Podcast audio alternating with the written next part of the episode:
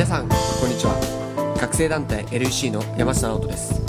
第1回はサイバーエージェントアメーバ事業本部プラットフォームディビジョンプロデュースグループプロデューサーの小沢智子さんのお話を伺いました。皆さんご存知であるアメブロのプロデューサーということで日頃仕事に対する思い学生に対するメッセージを聞いてきました。ではお聞きください。どうぞ。最初から、はい、学生時代に取り組んでいたことって一番取り組んでいたことって何一番取り組んでいたことなんか思い当たるところで言うと例えばサークルでいう例で言うとあのショートフィルムのサークルを立ち上げてその運営をちょっとやっていたんですね。大学の3年の夏過ぎぐらいからなので、まあ、大学生活全体で見ると短いんですけど、1年ぐらいちょっとやったっていう感じで。で当時あの映画サークルに所属をしていてで映画を作ったりとか、まあ、あの脚本手伝ったりとかスタッフやったりとかってことをちょっとやってたんですけどなんかその時にちょっとショートフィルムみたいなものあのショートフィルムフェスティバルとかがあったりとかしてなんか映画って短編長編いろいろある中でこの短い中でも最高のパフォーマンスをセットしているクオリティが高いものがあるんだけどあんまりこう知られてないなみたいなのに気づいてで全国にいろんな作家さんがいるだろうからそういうのを取り上げてみたいなっていうので先輩がもともとそういう話をしてて私も結構それに共感してやりましょうみたいな。で私以外も何人もいて、えっと、さ当初78名ぐらい立ち上げたんですけどまあ、そそれ以降も規模はそんな大きくないんですが実際にあの、えっと、ショートフィルムをもっといっぱいいろんな人に知ってもらうために本当にいろんなジャンルがあるんですよ。もうそれこそアニメだったり実写だったりいろいろあって。でその中の色色って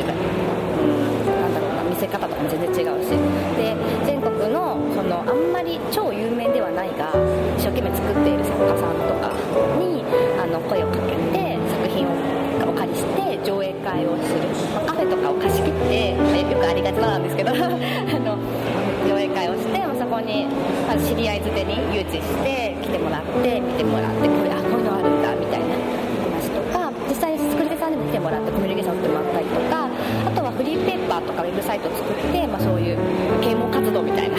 ものですねやってったりっていうのを1年ちょっとかなやりました。でそれ NPO って言って団体になってて大変だったんですけど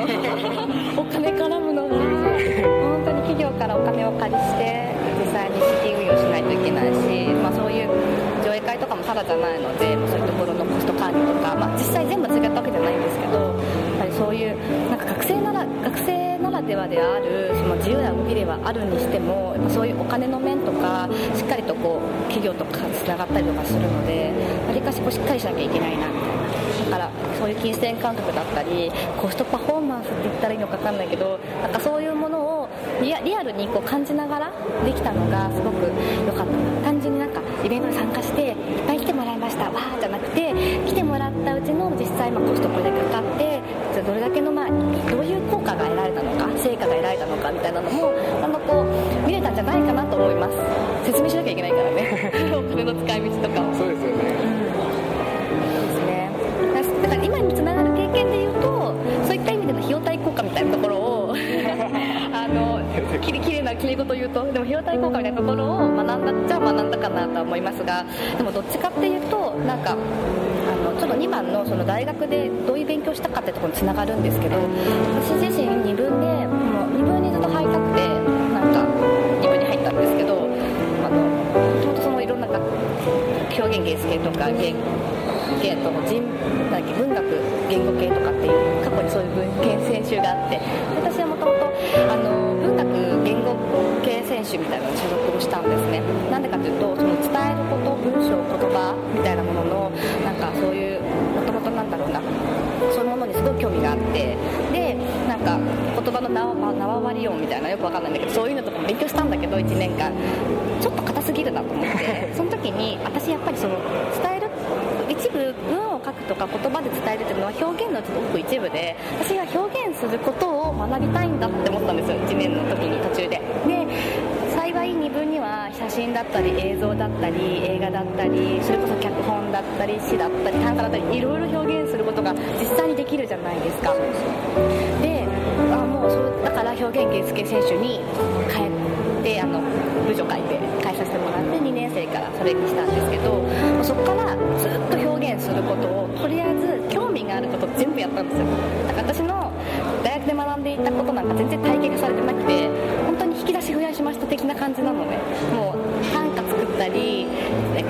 勉強したり写真撮ったり写真のそもそものなんかあの歴史的なものをやったり演劇映像あと脚本だけ脚本書いたりとかなんかもあとそれにもともと人間みたいなところも興味あったんで精神あの心理学とか撮ったりあと広告新聞とか本当にありとあらゆるそのそもそも表現をする人間自体の心みたいなところとそれを表現するツールとかやり方方法とあとアウトプットされた媒体とかそういうもののとりあえずなんか全部言いたかったみたいでややりました。でで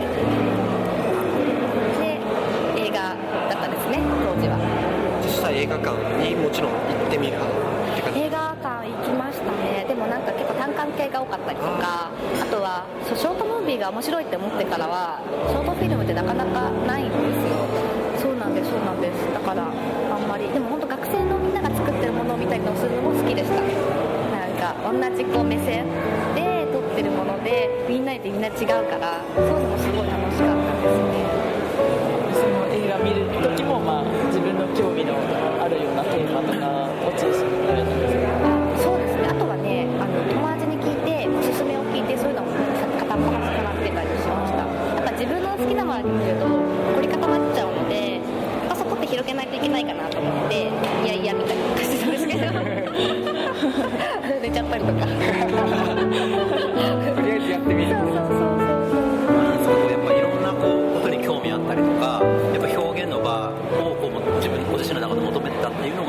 の仕事につながるっていうかあるんです。分かんないんですよね。なんかぶっちゃけ本当に今の仕事会社を選んでるのって全然違う軸なんですよ。ちょっとその話だけしてもいいですか今の会社選んだのは正直成長してる市場だったってこととあとは働きやすい環境でかつチャンスをもらえるっていう単純なもうその軸にドンピシャ一番来てた会社だったからなんですよ。制作活動も全然もうそれこそ出版とか、えー、ともういろんな業界を片っ端から受けてってで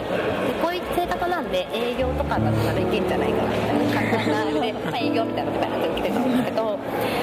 当にそのさ何がやりたいんだろうって思った時にあ私多分何がやりたいっていうかどうしどういう自分でいたいかぐらいしか思い起こせれないやって思ったらもう諦めたの。何やってる自分っていうかどういう風な自分っていうぐらいしかイメージできなく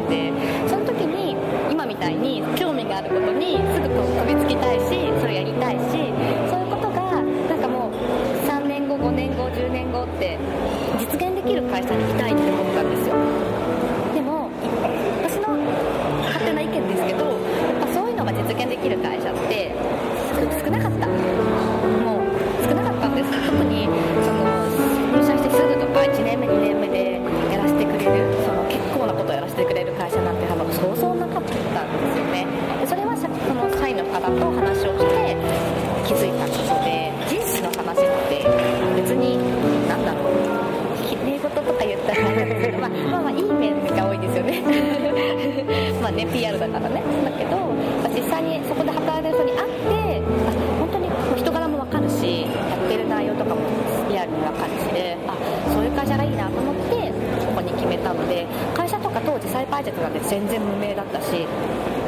とかでしょ私が入るそう。ですよ。もう赤字その当時赤字だったしでもそんな関係なくてこの会社だったら私きっと2年後3年後5年後10年後楽しく働いてるんじゃないかなっていうのがイメージができたんで結構最終的には直感でここで決めました。これこう御社のこうミッションがやっぱり21世紀を代表する会社を作るってことですけど、はいやっぱりそれはこの成長っていう面成長している会社っていうのでこう働いてる中でこう実感する時ってあります？ありますありますネットで日本元気っていうのも2つあるミッション2つあるんですよ。うちのあの会社のでもうやってる仕事が全てその21世紀を代表する会社になるっていうもう前提でみんな頑張ってますし仕事も軸足もインターネットから事業はぶれて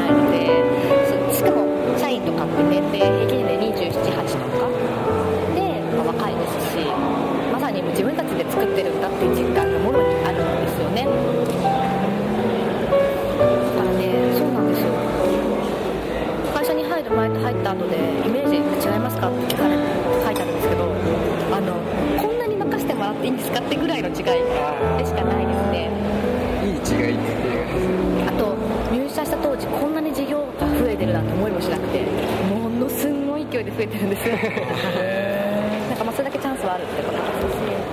しまあまあとはいえ一緒に働いてるメンバーみんな優秀なのでなんかやっぱりこう自分の中でしっかりこう悪いプレッシャーではないんですけど本当に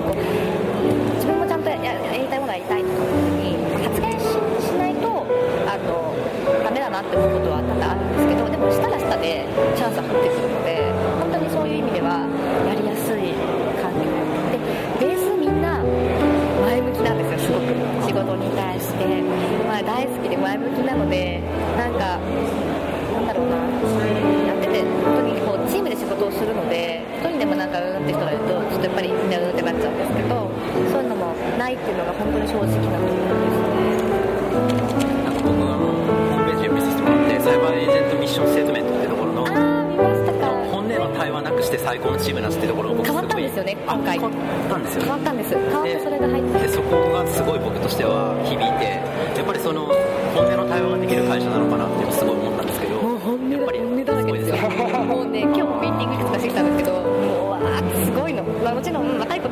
ので若い子たちって一緒は新卒2年目とか1年目とか2年3年目とかもわーって言うんだけど言いたいことば言うんですよ。でみんなあの言いたいことって言っても別に無茶なこと言ってるわけではなく私たちのそのプロデューサーの会議とかなんですけど最終的にはユーザー目線でユーザーに有益なものかつまあ事業として有益なものをやらないといけないからそこに対して少しでもみじんもなんだろう妥協したくないんですで絶対自分たちが納得できる例えばなんか機能の要件っていうんですけどどういうどういう仕様にすどういう条件にするかみたいなところの条件一個一個ももうすごいの意見がそれいらないいるみたいな。これじゃないとダメでしょ。ラベリングって言ってこの本当にこう文字の表示例えば確認するっていう表記にするのか適用するっていう表記にするのかでさえもものすごい揉める。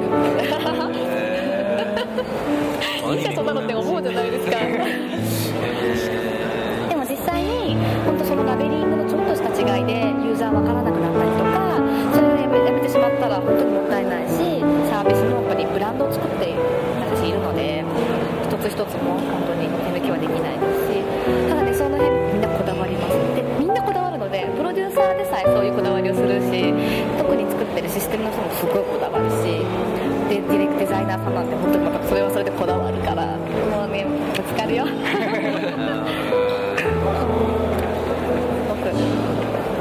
そういう人たちを説得する材料を持っとかなきゃいけないのでなんでっていう理由はすごい重要なんですよ、まあ説得しないと動いてくれない。ででて動いてもらって作ったもので成果が出ると信頼してもらえるっていう。結局あコミュニケーションのところで本当になんかさっきの付け加えだとやっぱり信頼関係だと思うんですよね。何事も。なので信頼関係ってゼロ最初の会った瞬間にあるわけなくてゼロからこう積み上げられていくものだからそういうなんか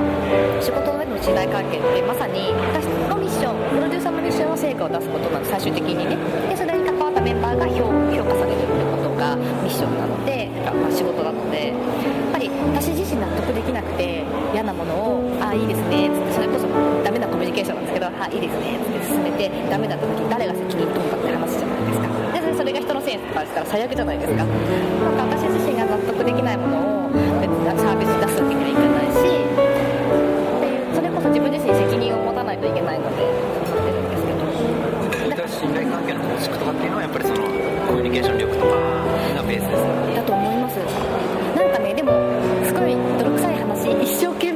ると思うんですよねやっぱりどれだけ本当に心底その仕事を頑張っているか。頑張ってない人誰も応援しないじゃないですか。頑張ってる人みんな応援してくれるし。例えば私まだプロデューサー始めて1年ぐらいなんですけど最初の頃なんかシステム知識も全くなかったんですがやっぱりその仕事今の仕事をする上でシステムの知識も判断しなきゃいけないからやるやらないとかそういう時に絶対育ってくるのであこれは教えてもらわなきゃダメだと思って本当その人の席まで行ってすいません教えてくださいみたいな。やったりとかで勉強会開いてくださいとか言ったりとか それもでもせ最終的には仕事の成果としてやっぱりちゃんと仕事をしたいので必要なんでちょっとお願いしちゃったなゼロからのコミュニケーションを作っていってあとは相手が困ってる時に助けるってことも結構大事で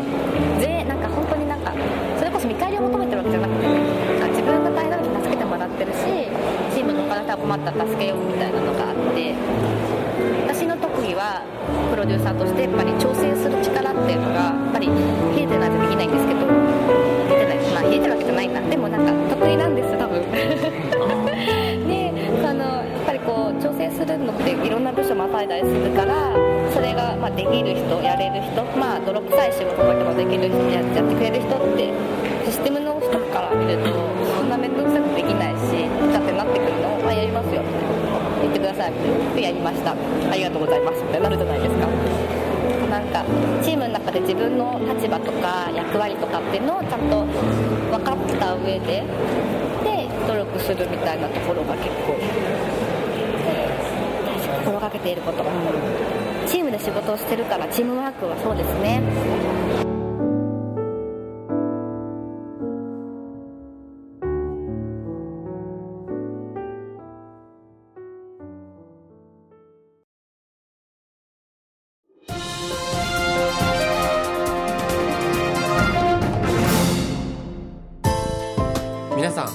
お話いかがでしたか？